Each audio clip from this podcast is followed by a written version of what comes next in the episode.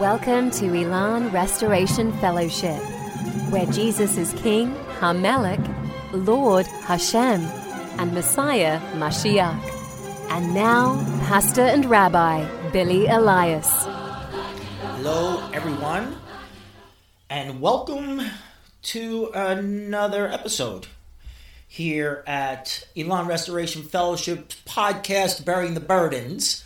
And I am your host, Pastor and Rabbi Billy Elias. Now, today we're taking on um, day number 13 and Bearing the Burdens um, study devotional overview. Okay, so Yom Shelos Asara. And we, we last uh, last time we began, or two two episodes ago, we began our journey into Matthew chapter 11, verse 28. Um, very obviously well known scripture, the Messiah giving the command Come to me, all you who are weary and burdened, and I will give you rest. Um, we spoke about that command, and, and, and I just wanted to touch base on because on something when it comes to that in the beginning approach me, turn to me, come to me, um, because someone had asked, um, who is that a, who is that a command for? And I, I mean, I'm going to say that it, obviously it's a blanketed command for all humanity, but I think in this particular case, this is a command for those who are seeking his face. Um, I, I believe too, once the Spirit starts to tug on your heart, then it's a command um, to go to him. So, um, and and again, like I said, it's a general command. I don't necessarily know it's about believers or unbelievers, but I think it's about the principle is about the the state and where you are in your walk with or without God. I do believe that there are times when someone's not saved and they'll begin to feel the tugging on their heart, and this would very much apply. You know, when they start to feel the Messiah and the Spirit of God moving in them. And, and they start to have their spirit stirred, realizing that they need something more out of life other than self protection, self gratification, self glorification. I believe that's when the Messiah issues this command. Um, and, and you know, and, and, and again, let, let's remember in the spirit of gentleness and humility, Messiah says to Peter um, at Banias, It is not flesh and lo- uh, blood that re- revealed this to you, but the Spirit, the Father in heaven. And I think we have to also understand that our words only carry so much. Our words are what they are, they're fleeting in the wind. But when we speak the words of life, which is the words of the scripture, as Hebrews says that the words are living and active and sharper than that double edged sword. Once those words are spoken and the unsaved person hears it, or even the saved person hears it, and they start to feel that tug, they start, they get to that point where they're like, oh, can I really deny the truth or not? That's when the commandment to come to Him, go to Him, turn to Him, um, really kicks in play. So we've talked about, you know, okay, so approach me, turn to me, come to me, depending on the, you know, the Hebrew variation of the word. And we've oh, we've already spoken about weary and burden throughout the entire um, series. And today I want to talk about uh, ani ani right? I will give you rest.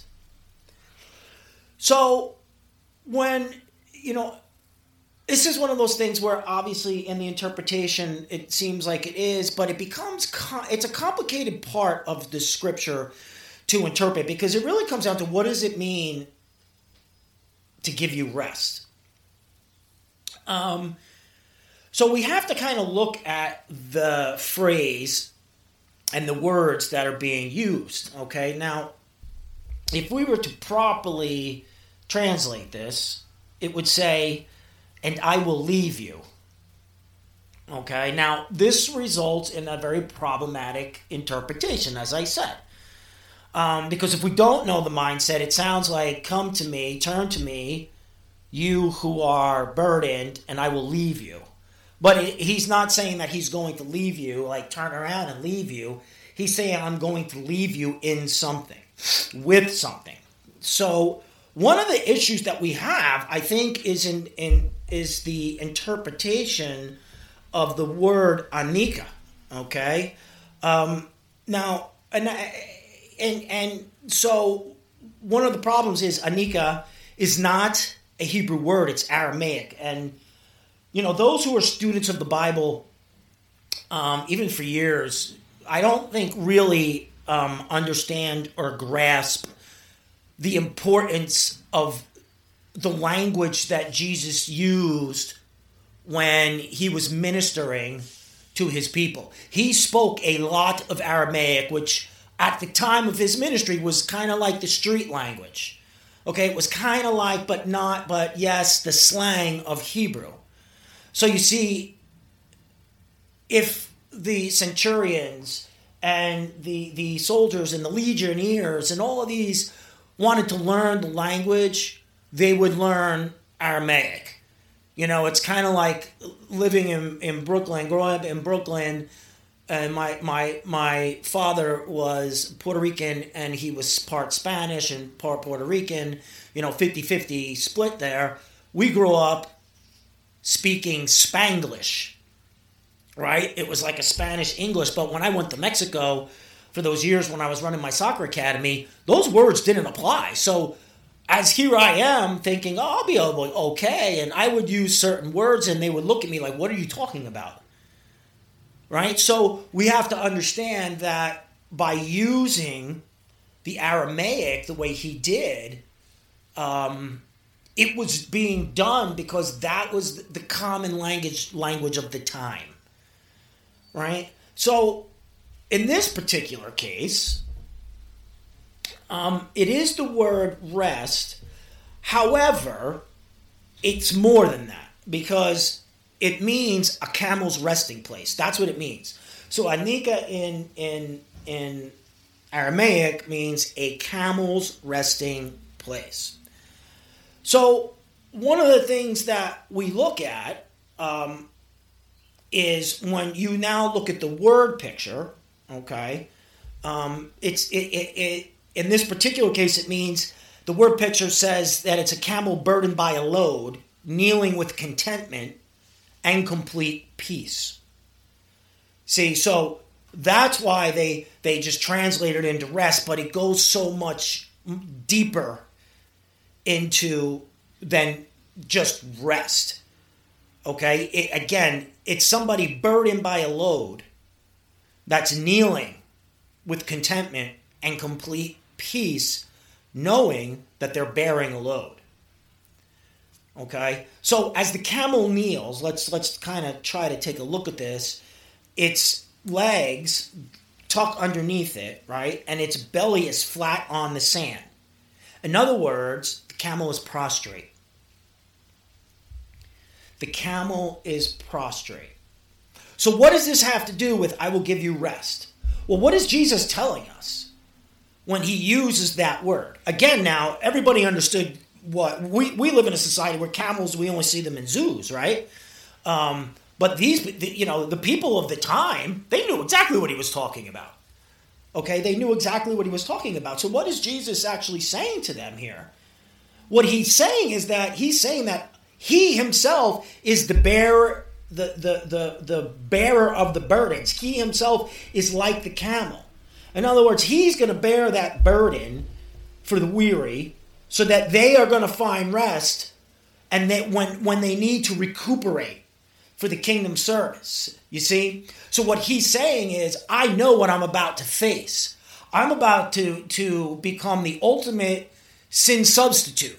Not going to become sin, right? Because that would be spoiled. That would that would not be a, a sacrifice pleasing to God something that becomes spoiled. That's horrible theology that Jesus became sin. He didn't become sin. He didn't embody sin. He became the ultimate sin sacrifice. He became the ultimate substitute. But by doing so, he bore on his shoulders all of the sin, all of the burden, all the weariness, all of the things that, that Satan has put on us, that sin has put on us, all of these different things. He bore the beatings, he bore the, the physical, he bore the emotional, he bore the spiritual, he bore it all on those hours on the cross. But the thing is, he did it with humility.